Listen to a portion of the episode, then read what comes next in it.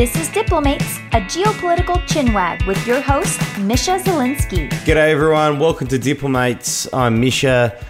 Uh, look, firstly, sorry that it's been so long between episodes. I've had a bit going on. Um, my book, The Sun Will Rise, which details Ukraine's struggle for freedom, that is released on the 28th of November, and I've got events happening uh, in the United States, in New York and Washington, D.C., and also in Sydney and Melbourne in Australia. You can buy it at the sun will rise book.com. So that has been sucking up a lot of my bandwidth. So I do apologize, along with uh, a lot of other travel uh, and foreign policy related work. So apologize. I've got Hagar Chemali on as ever to discuss everything happening around the world. Now, um, I should say that uh, whilst we try to avoid it, it's impossible to avoid the Israel Palestine war, the war underway between Israel and Hamas. Um, continues to dominate conversation around the world, and we talk a lot about that conflict, but also why it has such a large presence um, in the minds uh, of people living very, very far away from the conflict, and why it is such a difficult, difficult uh, conflict to resolve. We talk a lot about what's happening between the United States and China, Australia, and China, and also Australia's relationship with the Pacific. And also, we touch on some interesting things happening uh, in the subcontinent, uh, in Pakistan in particular. So, it's a big episode. As always, thank you so much for listening. I've got a very special episode coming out uh, in about a week or two. So keep an eye for it. It involves my book. So please, um, if you have been following the show for a long time and you like my work, either the podcast or you like the things that I've been doing uh, for the Australian Financial Review and elsewhere, please take the time to buy a copy of the book. Uh, it's a tribute and a love letter to the people of Ukraine. So I really would appreciate your support. So buy a copy or buy 50. Uh, but without further gibbering for me, enjoy the episode.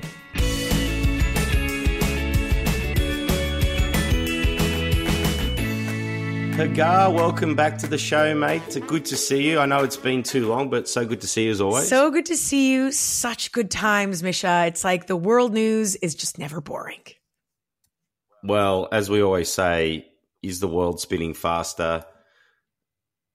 Whether that was true in June or whenever we raised it, I can absolutely, without question, say that I believe that it is. Certainly faster than it's spun in a very, very long time. It's hard to keep on top of everything. But we will start where I think we have no choice but to start, although I'm reluctant to start here, which is the war between Israel and Palestine, the military response to the act of terrorism by Hamas on the 7th of October. Israel has now entered uh, into Gaza uh, essentially to destroy the Hamas regime. Now, maybe you could just take us to where the conflict is right now as quickly as humanly possible, though I know it's a very difficult thing, but on a military basis, where are we at right now? Yes, we'll just focus on the current state.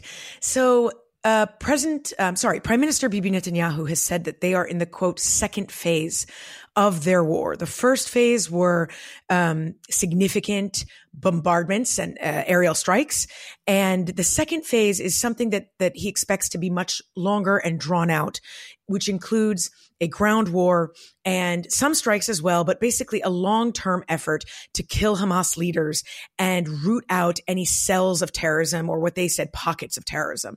And so that's what they're going to, that's the phase they're in right now. And you see that it's evident by, uh, as we can see from Israeli forces moving into Gaza. Apparently, they move in very slowly, about 100 yards per day.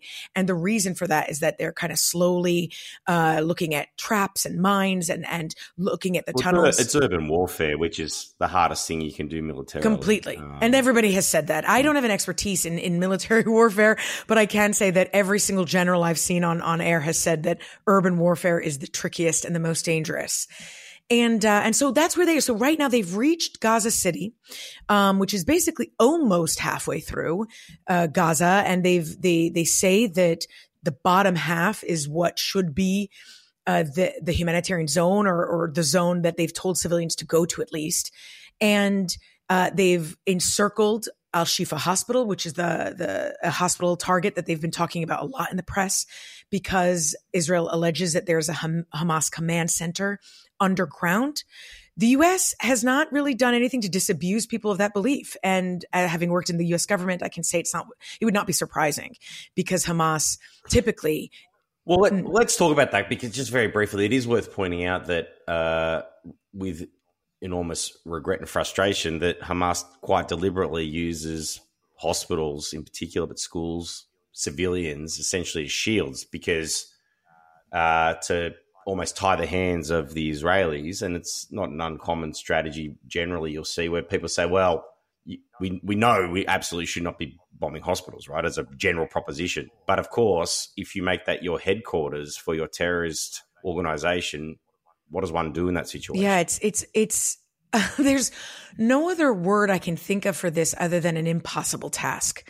And it's tricky and it's, it's incredibly difficult. And even today, for example, the US National Security Advisor Jake Sullivan was talking about it.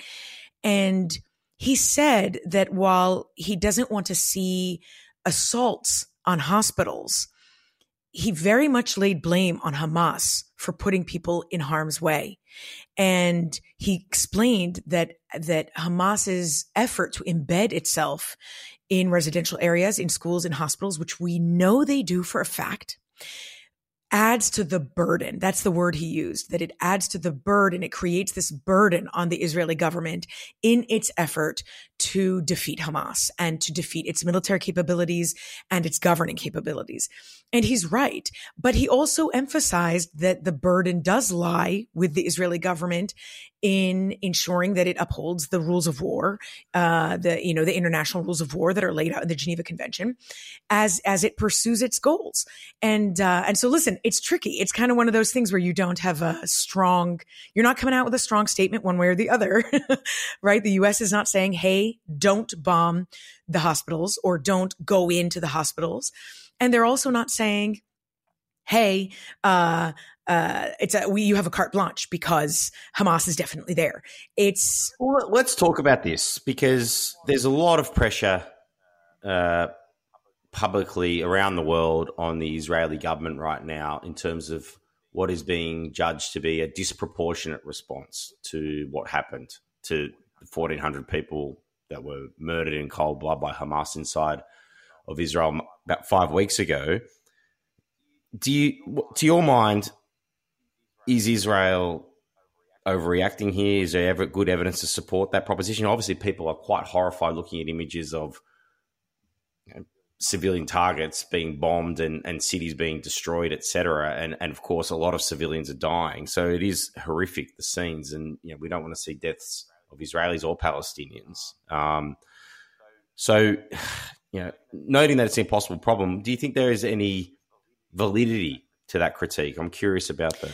Well, so I don't view it so much as an overreaction as much as some tweaks that that I feel would need to be made to the military strategy. And the reason for that is that if I were advising the Israeli government on what I see as, I mean, you have multiple goals here, right? One of the goals is to defeat Hamas and secure Israel's defense by defeating Hamas and ensuring that it never poses a security threat ever again. And I am all for that. Uh, Hamas was in my portfolio when I worked in the US government in counter terrorist financing. Uh, they're a bunch of criminal thugs, and I hope nothing more than Hamas to be defeated. And so this is one of the big goals. Another goal is to release the hostages or rescue the hostages, right? And then you have um, th- what I would say is is a broader goal here of ensuring a secure Israel. And the way this military war is going, I believe that Israel will win the battle in defeating Hamas the way the coalition states defeated ISIS. That's not to say that they'll be successful at eradicating Hamas. It may still exist, but I do believe they'll be successful at obliterating their ability to govern or launch right. rockets at, at, at Israel. Um, but I don't know that this way of pursuing war will help achieve their, their, broader goal of a secure Israel. And that's because inevitably, when you have civilian deaths of this kind and destruction this way, inevitably you're going to have it's so many people who are displaced who will not be able to return for a while at least until things are rebuilt uh, who are going to be living in poverty grievances are going to grow all over again and it will incite further hate and violence and So, hey, so let's just can I just talk about then where these calls around the world we're seeing a lot for demands around a ceasefire, around humanitarian pauses. What's the validity or viability of these type? I mean, a ceasefire, I think, whilst it, like anything, um, it, it, it's attractive because, of course, we want peace. Of course, we want ceasefires. The problem with that, of course, is that it essentially would almost insulate Hamas from, you know, essentially being militarily held to account for its enormous act of terrorism five weeks ago. So, just talk to me about the, you know, the splitting out the politics. I understand why people are calling for it. Let's talk through the practicalities of ceasefires, humanitarian pauses, and, and, and why they're not happening, to what degree they are happening, Yes, I'm glad you asked this question. You're really flying through the schedule, given how much there is to break down on this on this topic. I uh, look. This is an issue that is enormously complicated, but also uh, hello to all the experts that are tuning in. That uh, exasperates me sometimes because I just the lack of informed and nuanced discussion of it. Uh, you know, is enormously frustrating, which I'd like to discuss also, but yes. keep going. So um, the ceasefire. So question. So first, let's define them. A ceasefire is a termination of all aggression for an indefinite period of time up until October 7th, the situation between Israel and Gaza or Israel and Hamas was of a ceasefire. It, uh, they had ceased fire from the last round of violence a year before. There have been a total of five rounds of violence between Israel and Hamas since 2007. Hamas took over Gaza, uh, in 2006. So this is, so ceasefire, it's, it's a cessation of all hostilities for an indefinite period of time. Humanitarian pause is something that takes place. It's very common in wars.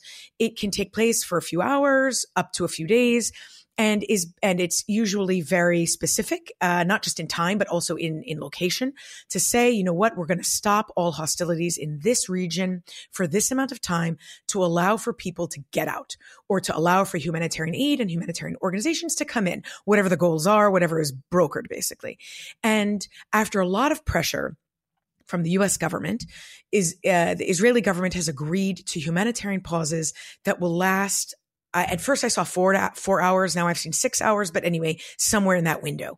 And the U.S. had requested for humanitarian pauses up to three days. Right now they're at four to six hours. The this ceasefire. The problem with the ceasefire, from a pure military war strategy standpoint, is that when you pursue a ceasefire, especially with an, with a terrorist organization that doesn't abide by the same rules, you're you're fighting someone or a group that doesn't have anything to lose, and they behave that way, as you can see. I mean, that's why they're willing to sacrifice all of their people in their goal to annihilate Israel when you pursue, when you do a ceasefire with a group like that, it only gives them time to regroup, resupply, and gain an advantage. And they've already said publicly in numerous interviews that they intend to continue pursuing attacks similar to October 7th. And that's not bluster. Given what they were able to, to, to plan for October 7th, I would not put it past them to have other tricks up their sleeve. And so, you can't if you're the if you're the side that has just where this terrorist attack has just happened having a ceasefire really undermines your all of those goals that I had previously mentioned.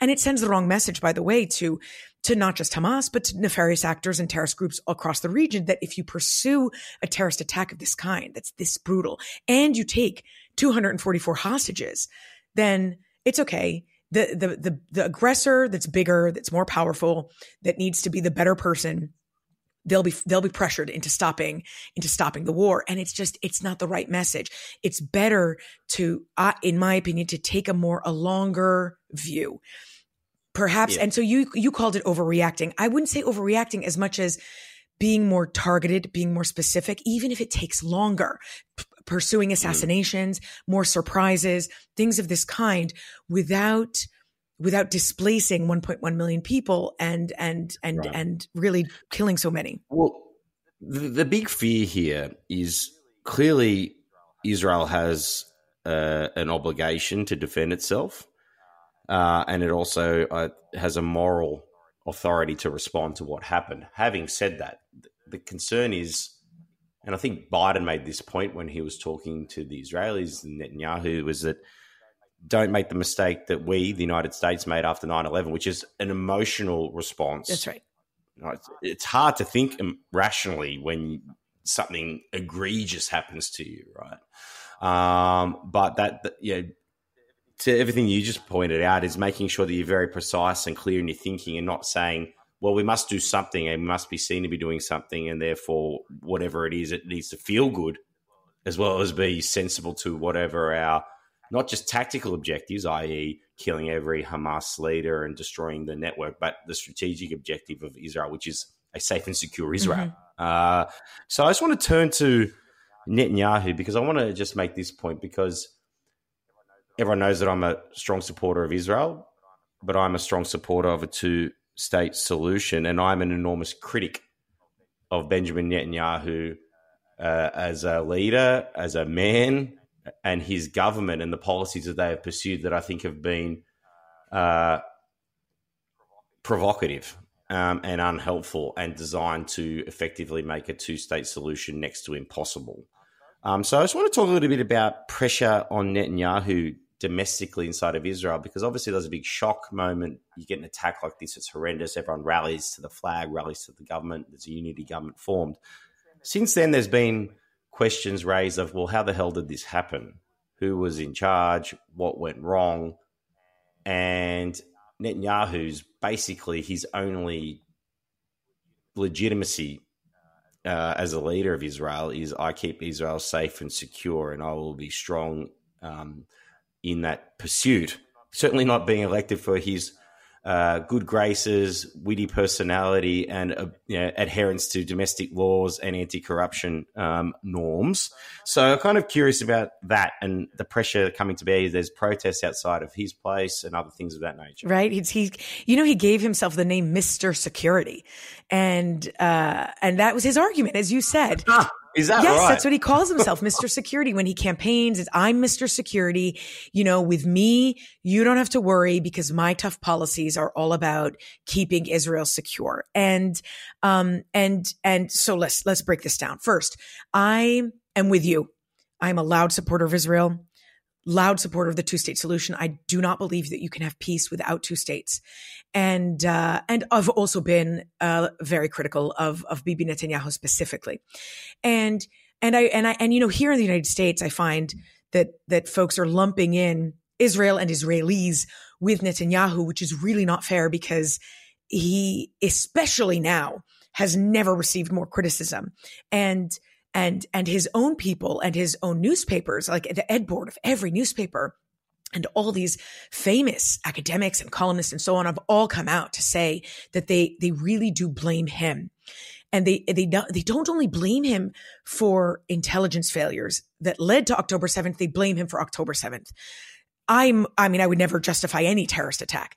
The thing that that i would say is his policies have been incredibly tough and provocative and and the policies that he has allowed or pursued in the West Bank specifically, where you have the Israeli military wow. that occupies the West Bank, um, have been have have really undermined any efforts toward peace, and and that is because Bibi Netanyahu does not believe in a two state solution. He just doesn't. He and his cabinet don't. Uh, the the one blip on the screen when he had Naftali Bennett, who who was in office uh, last year before uh, Bibi took over in December of last year. Before that, uh, Naftali Bennett also didn't support a two state solution. This is a problem because in that, if if that's the case, then your your position in power, you are you are enabled if you have insecurity and instability on the ground. And um, and and so that that motivates him to pursue these tough policies. If you need somebody like and listen this is the thing i always say in this corner of the world. It takes a lot of courage to make peace. It is much easier right. to pursue war. And we have seen that time and again. Yitzhak rabin signed the did the right. oslo accords. He was assassinated by, by a far right uh, Jewish citizen. Uh, Anwar Sadat brokered peace with or made peace with um, with Israel. He was assassinated. Egypt's leader. Yes, this was in the 1970s in 1978. And um, in that corner of the world, it is much harder to make peace. And I would say with him, quickly to wrap up your question, is there were a series of intelligence failures and vulnerabilities that led to October 7. And, and there are a mix of reasons for them. And, uh, some of them is Hamas getting more, getting stronger. A lot of it is this dependence on the security system they had built in the South in 2014. But there was a lot, a, this Iron Dome. yeah, well, the iron, well, the, uh, yes, a reliance on the Iron Dome, a reliance on this, uh, the border wall that they had created, an underground border tunnel as well to prevent Hamas militants from going underground. Um, Eh, the Israeli government was apparently quote unquote duped by Hamas because Hamas had said on communications that were tapped that that they had no intention of pursuing war right now. And they had created this economic deal with the Israeli government to allow Gazan civilians to work inside Israel. 18,000 of them were working inside Israel. So anyway so th- there are many reasons but one of the most striking really can be tied back to Netanyahu. And it is that because he allowed and, and condoned Israeli settlers in much larger numbers than before to go to the West Bank and create settlements, Israeli settlers, Israeli citizens, even if the settlements are not approved by the Israeli government, Israeli citizens are guaranteed protection by the Israeli military. So you have all these troops who are guarding settlements and settlers inside the West Bank instead of focusing on the real threat. And that is a policy directly tied mm. to Netanyahu. And so now you've got Israeli citizens who they are aware of this and they are not afraid to speak up. And they have been quite loud in their dissatisfaction with with Bibi and Israeli politics as they are are quite volatile. I mean, they change prime ministers quite often and they change governments quite often. And so I would expect when things calm down that Bibi will get the boot for sure. Interesting. Bibi will get the boot. Mr. Security, mm-hmm. um, as he uh, has failed uh, in his own self declared mission, which I think always, um, for me in politics, including domestically, uh, sorry, uh, diplom- democratically elected leaders, but also authoritarian leaders, you got to you got to succeed by your own definition of success, um, and that, and that is always a big thing. Sometimes someone will do something and say, "Well, yeah, but no one expected them to do that." Mm but if you say I will do this, I will keep you safe, and you don't, then politically that's there's hell to pay. Now, I just want to quickly turn to you know, we've talked about two state solution. You know, we've talked about how difficult it is. I, I just want to talk a little bit, zooming out slightly. And I mentioned all my very lovely uh, Twitter trolls and other experts um, in Middle Eastern politics that rear their head every so often when they're not studying uh, energy transition charts, uh, Eastern European conflicts, I know, insert other issue, um, United States political psephology, um, Africa. Uh, so, yeah, at the moment, the thing that is exercising people uh, quite militantly around the world is this conflict.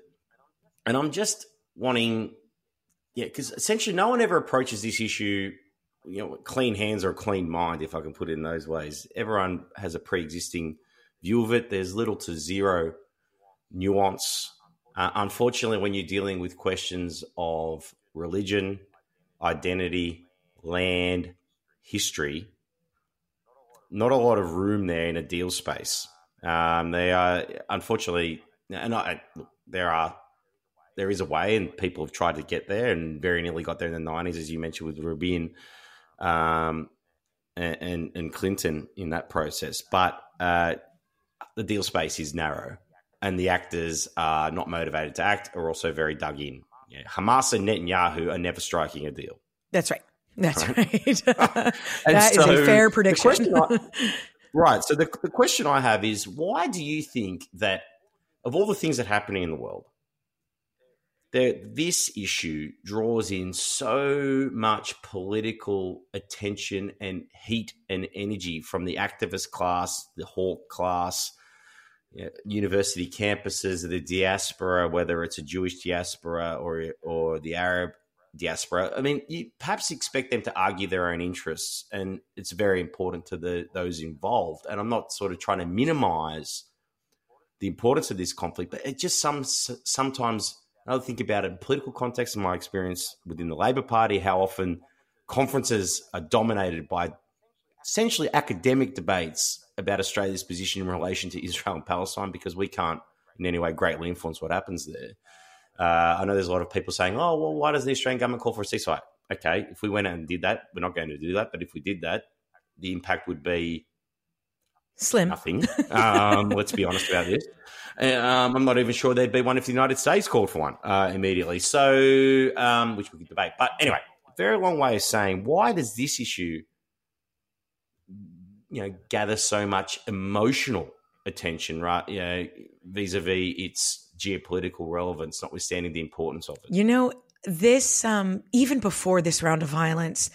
I used to say that one of the reasons I really didn't like talking about it is because before you open your mouth, people start throwing tomatoes at you without you even having said anything. If you're lucky, yes, if you're lucky, tomatoes would be yeah, eh, pleasant. Yes, it and and and you're right. It's because it is an incredibly polarizing and divisive issue that is very emotional, and there are many reasons for that. One of them is that it's not debating politics. We're not debating big pharma or welfare or taxes. We're debating. People are debating things where only one side can win. When you're talking about things like religion and land and culture and history, these are it's these are impossible things to debate and and so that's one side one reason especially if you take a zero sum approach to it i.e israel should never exist um, islam or or judaism is the only religion. Like if you have this approach then you forget about yes. oh god completely. But I also think that, and this this is the second reason I really think that um, that it's such an emotional issue and always has been, by the way, is because there's some aspect of this conflict that seems to touch everyone, even when it doesn't. And so, what I mean is that even when there's an activist group that um, uh, and I'll give you an example here in the United States.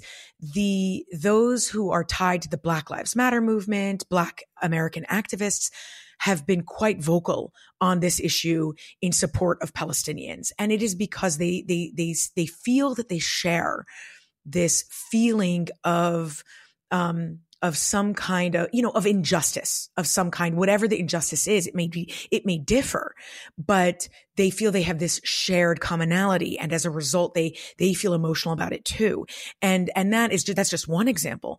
It goes, it, it plays out in many different ways in this way. And then the third thing I would say is that this division and polarizing sentiment and emotional aspect to it has been multiplied but in a way I have never seen and would have never expected because of social media.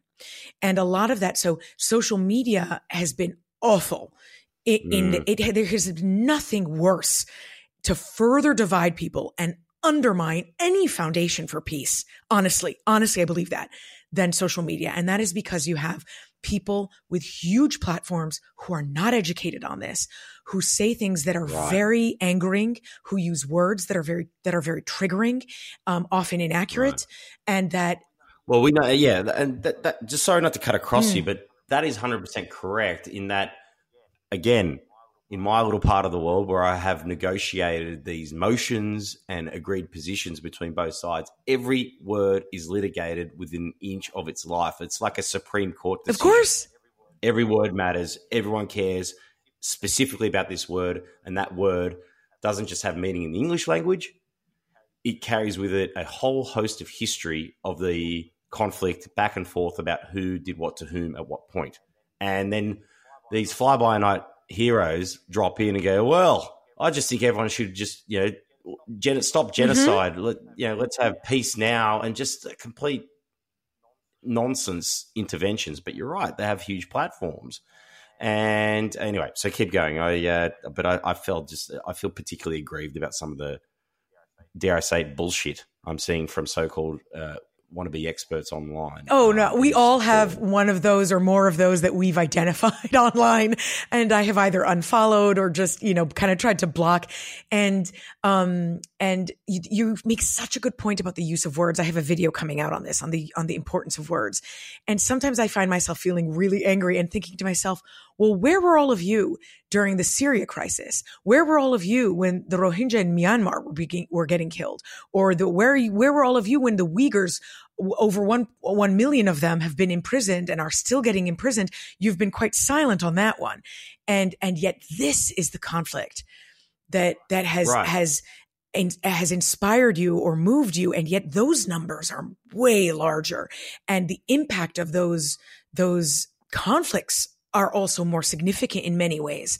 And so I, I mean, listen, it's, I've tried to analyze this and I don't think I have the perfect response as to why this issue in particular is so irritating and, and, and emotional and aggravating to people. Um, and why it just kind of unleashes this, this, this, this banter and, and these divides. But, um, but I, I think it's a mix of all of these things and it's only going to get worse if we don't, if there isn't some kind of two state solution or, you know, some kind of political, political solution in general. Now, as we hit minute 28 here, what I was hoping to keep to a close. it's impossible. Conversation. Oh, I know, I know, I know, I know. Um, do you have any hopes for a two state solution? Is this, what's the viability of this? Uh, it feels further away than perhaps ever before. Um, I know everyone always says this every time, but it does feel like a far, far away. okay, point. so Listen, I am a little bit of an optimist and I feel like you have to be to work on these issues for a really long time. Otherwise, we'd all just bury our heads in the sand. Nobody would accuse me of being an optimist, I think. But, um, all right. Well, I'll, I'll be, I try to be. I will be the yin to your yang right now. So the, my, and listen, I believe that when things calm down, the effort to pursue a two state solution, first, like I said, I believe Bibi will be out in, in a matter of months.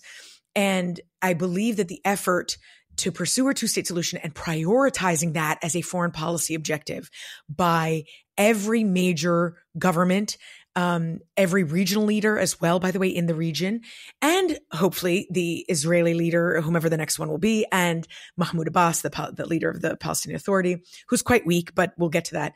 Um, I believe they'll reprioritize this effort and the process for it. So that I think is that I believe is is inevitable. And you already see a lot of banter about it. You already see the biden administration for example has continued to say this that we need to get people back to the table. Mahmoud abbas has already said that he would be he would step up and and uh, take control of gaza. And i mean part of me is like well yeah of course you will. But like but he is offering to to for the palestinian authority to reassert control and to or to assert control over gaza uh, once israel is done with its military operation. Yeah, because uh, just for anyone who's uh, not following their favorite social media influencer, uh, the Palestinian Authority have not really had control of Gaza really for 15 years would be fair to say yeah, since or much in general. yes they're very weak and very corrupt. And i'm not right. saying it would be easy I'm, at all but i will i will tell you that the us is the one that put the palestinian authority there to begin with in the west bank. It was part of the deal in the 1993 oslo accords that there be a palestinian authority and that mahmoud abbas would be its leader. And so uh, and so i'm pretty sure if and I know it was a different time, but I, I, I, believe that there's a way to influence that in a situation like this. And so that said, I think it'll be prioritized. But where where do I put the chances of that process actually resulting in a two state solution? Listen, they're going to run into the same problems that they always have, right. the issues that the best predictor of a future action is previous action, right? Yeah. Um, you know, history is not a map, but it's a guide. Yeah. I'd put it at um, twenty percent. Take your pick of any kind of take your pick of cynical uh, quotes. Um, but of course, like you know, the, the problem with it is is if people continue to be prisoners of history mm-hmm. and prisoners of the history of this conflict, then it will never get anywhere, and it will take enormous amounts of courage. Coming back to your points about the courage for peace that's such a good uh, quote. I want to write that down. Yeah. yes. You're right. You, yeah. You're right. If you allow grievances to continue and you don't have the courage to make peace and you don't do the hard work to make it happen, there's a fascinating, you know, I know we're so over time, but gonna, this is a really important point that I'll finish on. Um, I was listening to a fascinating podcast episode about the talks in Northern Ireland and how they brokered peace. No, you're not allowed to advertise other notice, podcasts on Notice podcast. I didn't mention. Nobody I didn't mention it. where. I didn't say where I heard it. you can say it. I only mentioned that I heard a podcast episode about the the talks in Northern Ireland and the Good Friday Agreement, and and the person being interviewed who was the British broker, I forget his name, uh, who brokered the deal basically and led that through. He said that there were there were these conditions that are needed for peace. There were three main conditions. One was that both sides genuinely want peace and are willing to do the hard work for it. Two is that there are these third parties, these outside powerful leaders and, and governments and other parties that are there to shepherd that process and really prioritize it. And the third is that after that agreement is signed, whatever si- whatever agreement is signed, that there is also an effort on all the parties involved to ensure the continued implementation of that deal because that's how trust is built. It's not built overnight. It takes decades, if not more. And I thought it was fascinating because I happened to listen to this only a couple weeks ago when this was happening. And, and, and the, the interlocutor said, you know, no, no conflict is unsolvable. They're all solvable. They just need these three elements. And I agree with that. I think, I think that's right. So hopefully, hopefully this conflict will face, uh, will, will have the ingredients for, for success. Well, I've, you know, hope springs eternal. Now, switching to a topic that I'm a little bit more interested in talking about uh, is our favorite subject of China. Um, now, China is undergoing. It's in, the Chinese leadership. Xi Jinping is in an interesting moment right now, where they're facing a lot of economic headwinds domestically, and really over the last, I think, year, they're kind of looking at getting the fact that they essentially got out over their skis diplomatically and so there's a misalignment now. Essentially, they realize that a lot of the world is enormously spooked um, by uh, China's diplomatic stances on various things. And at the same time, uh, China's economy is slowing down for part reason in response to that. So you've got de-risking, decoupling, what you want to call it, essentially um, United States and its allies looking to hedge away from the Chinese economy and also throttle their economy by restricting access to technology to some degree, but also because of their own demographics, domestic decisions that Xi Jinping has made, huge amounts of debt. So, Anthony Albanese, Australia's Prime Minister, was in China. Uh, some degree of a rapprochement, uh, not a not a reset, but some kind of stabilising of the relationship between Australia um, and the People's Republic of China. But fundamentally, Australia gave up nothing in that in that four year tussle, I suppose you want to call it, between both countries, where China essentially tried to squeeze Australia's sovereignty. But it was a visit that got a lot of attention in Australia, but got a lot of attention in China. I want to just use that as a pivot to Xi Jinping is making his first trip to the United States in I don't know how long, perhaps you can tell us, and just tell us about what that says about where China, was we talk a lot about how democracies see China, but how is China seeing itself and its relationship with other countries, you know, the United States in particular, and what's its sort of strategic, I guess, footing right now? Well, so to start with, uh, you you asked the first question about when President Xi is coming, and he will be here on Wednesday, November fifteenth. They it's a big it's deal. It's a huge deal. It's a huge deal. And by the way, I mean, the news is barely covering it, but maybe once it happens, they'll cover it. Um, but they were good. They're both, um, they're both there to attend next, uh, the, the Asia Pacific Economic Cooperation Summit, which is taking place in San Francisco. Um, and, uh, and so that's where they're going to be meeting, you know, on the sidelines of that. And they're go, you know, it's, this is going to be, it's an enormous, enormous meeting. And listen, they're going to try and make it easy in terms of they're not they don't they're not going to want to have it be contentious they we the united states just reopened again something that would normally be major news that was barely covered because the conflict is just kind of like sucking the oxygen out of the room um, is the fact that the United States and China reopened military communications, military to military communications last week. And that's a significant development in where those communications have been down for a while now, like since the Donald Trump era. And, um, and the defense minister of, of, of China is sanctioned, still sanctioned by the US government. It's not like they removed those sanctions. So it is a big deal. So you've got that. You have now this, this, um, meeting taking place where my guess is that they're going to talk about things of, you know, less contentious issues that Blinken already discussed, the Secretary of State Blinken discussed when he went, when he traveled to Beijing. Um, so perhaps, you know, release of certain political prisoners or, or at least American citizens, um, uh, you know, definitely issues related to trade. And, uh, you know, the thing about trade is, and, and in the U.S., we've, um, the US government has been conditioned in using the right terminology that has that won't offend China and we've seen this with the treasury secretary. We are the, the, the goal there is to diversify the supply chain because any other use of any other word is is offensive. But the fact is that trade since 2018 between the United States and China has only gone up and it has gone up because China is buying more goods from the United States which is obviously a good thing something we want. So you know they're going to talk about um, continued trade. They're going to talk about Ukraine for sure. Um, and, you know, it'll probably be some kind of discussion, not a slap on the wrist, something along the lines of, you know, we're watching you. Please don't provide military aid to Putin. Please be a source of, you know, maybe in the future you may be, we, we are probably going to need you in negotiations. So please maintain that kind of position. Um, so I expect it to be kind of, um, not pomp and circumstance, but, uh, it will be substantive, but not news breaking, right? Not, not like earth shattering, moving the needle on, on the relationship. This has been the, this is the culmination of the past few months of an effort on the part of the U.S. in particular to reestablish ties uh, with the with with with China to make sure that we have those lines of communication that things don't that there isn't a, a, a mistake or miscalculation that happens for example in the south china sea or wherever that said there's there's a lot of inconsistency when it comes to china's behavior and um you know, when they drew that map, when they have that, they, when they put that map out that I think we spoke about the last uh, episode or the episode before, this map that, that basically exerted sovereignty over all of the South China Sea, the Himalayas, Taiwan, and so on. Um, you see them, you see them executing that map. Um, and, and that will only run up against, the US and and its military interests in the region. Can we dive into that or I don't want to jump ahead of you?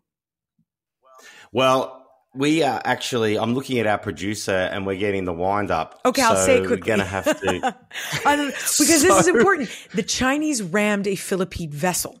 And they, right. that's not unique to them. I mean, ramming it is pretty harsh. Usually they do water cannons and stuff like that. But the US came out to say right after that happened, this was just a couple weeks ago, we will defend our ally, the Philippines. And so I went up and looked up the alliance agreement because I was like, well, what the hell does that mean? And it turns out that if China attacks the Philippines, the US will completely come to the Philippines defense to, to, so that is that. I mean, now they don't consider this to be an attack, which I would agree with. It's not, but that's, it's, it just highlights to you how precarious this diplomatic dance is and that this is an effort to keep those snafus at bay. Now, because we enormously mismanaged our time, we're catching up. We're catching up. I think that's your fault, not mine. That, uh, as your fault uh, as the co-host. Um, Fair. Very quickly on John Dory's, I'm going to say very quickly. Anyone who hasn't checked out Australia's uh, agreement with Tuvalu, it's a huge deal. Tuvalu is a tiny, tiny micro state in the Pacific. There are 11,000 people that live there. It is a country that is quite literally sinking. Um, Australia has said that any of the entire 11,000 people that live there want to repatriate to Australia, will be able to do so in the event of climate change. But most critically, Australia has obtained what would effectively be a veto right over the security arrangements for any nation that might be looking to build a base in the Pacific. Hint, hint, they were mentioned in this podcast already. Anyway, so that's my Dory very quickly. Check that out. Huge, huge deal in amongst a massive, massive week of news. I would say one of the most important things Australia has done in recent times, amongst many other things. Yours, very quickly? Super quickly. Um, I'm following this story about Pakistan expelling or deporting Afghan refugees in the south of the country. They have, since November 1st, have expelled 300,000 Afghan refugees and about 1 or 1.1 million are are facing the same fate. They have nowhere to go. It is the winter. They are basically being sent into the mountains of Afghanistan. And a lot of this is because uh, it's, it's a breakdown in the relationship between Islamabad and the Taliban, but it's, it's Pakistan's very unsophisticated, to put it lightly, way and and really catastrophic way of dealing with terrorism uh, in in that region. There is um, a group in the region called Tehreek-e-Taliban Pakistan, or the TTP, that have pursued attacks on Pakistani military and police, and and and it's not good. I mean, I'm, I'm not going to sugarcoat it for you, um, but expelling that many refugees in one go like this in the winter when there's nothing set up in Afghanistan to, to house them or receive them could be really a disaster of epic proportions. And um and certainly not a way to, to counter terrorism. It's just it's just kind of a weird kind of archaic or barbaric way to do it. So anyway that's i'm going to be following that very closely. Well uh a couple of uplifting stories there. But anyway, look, uh, thanks the so much for joining us for this conversation. I know, but uh, look, uh, thank you everyone for listening to what was a very depressing conversation. But uh, Hagar, thanks so much for joining us, and we'll do this soon. Sounds good, Misha. Thanks for having me. Hopefully, next time will be more positive news. Well, we live in hope. Bye, Bye. for now. Thanks so much, Hagar, for coming on the show. You can obviously catch up with Hagar on her show, the Oh My World show. Does some outstanding work either there or where she's a contributor all over US media. Now, once again, just going to throw this out there for those who have not yet pre ordered a copy. Please jump on and order yourself a copy of The Sun Will Rise. You can get it at the sun will rise book.com or you can jump on the show notes follow me on social media you'll find it there um, it's a it's a fiction story based on real events inside of ukraine um, it's got some strong reviews already. You can check those out on the website. And I, hope you enjoy it. If you do buy yourself a copy, please read it and remember that you need to keep Ukraine struggle at the top of your thoughts because what happens in Ukraine truly does matter everywhere. Uh, otherwise, thank you so much for listening. If you can get along to the New York, DC, Sydney, or Melbourne events, I'd love to see you there. I'll sign you a copy of the book. Otherwise, bye for now. You were just listening to Diplomates, a geopolitical chinwag. For more episodes, visit www.diplomates.show or subscribe to the podcast on iTunes or through any of your favorite podcast channels.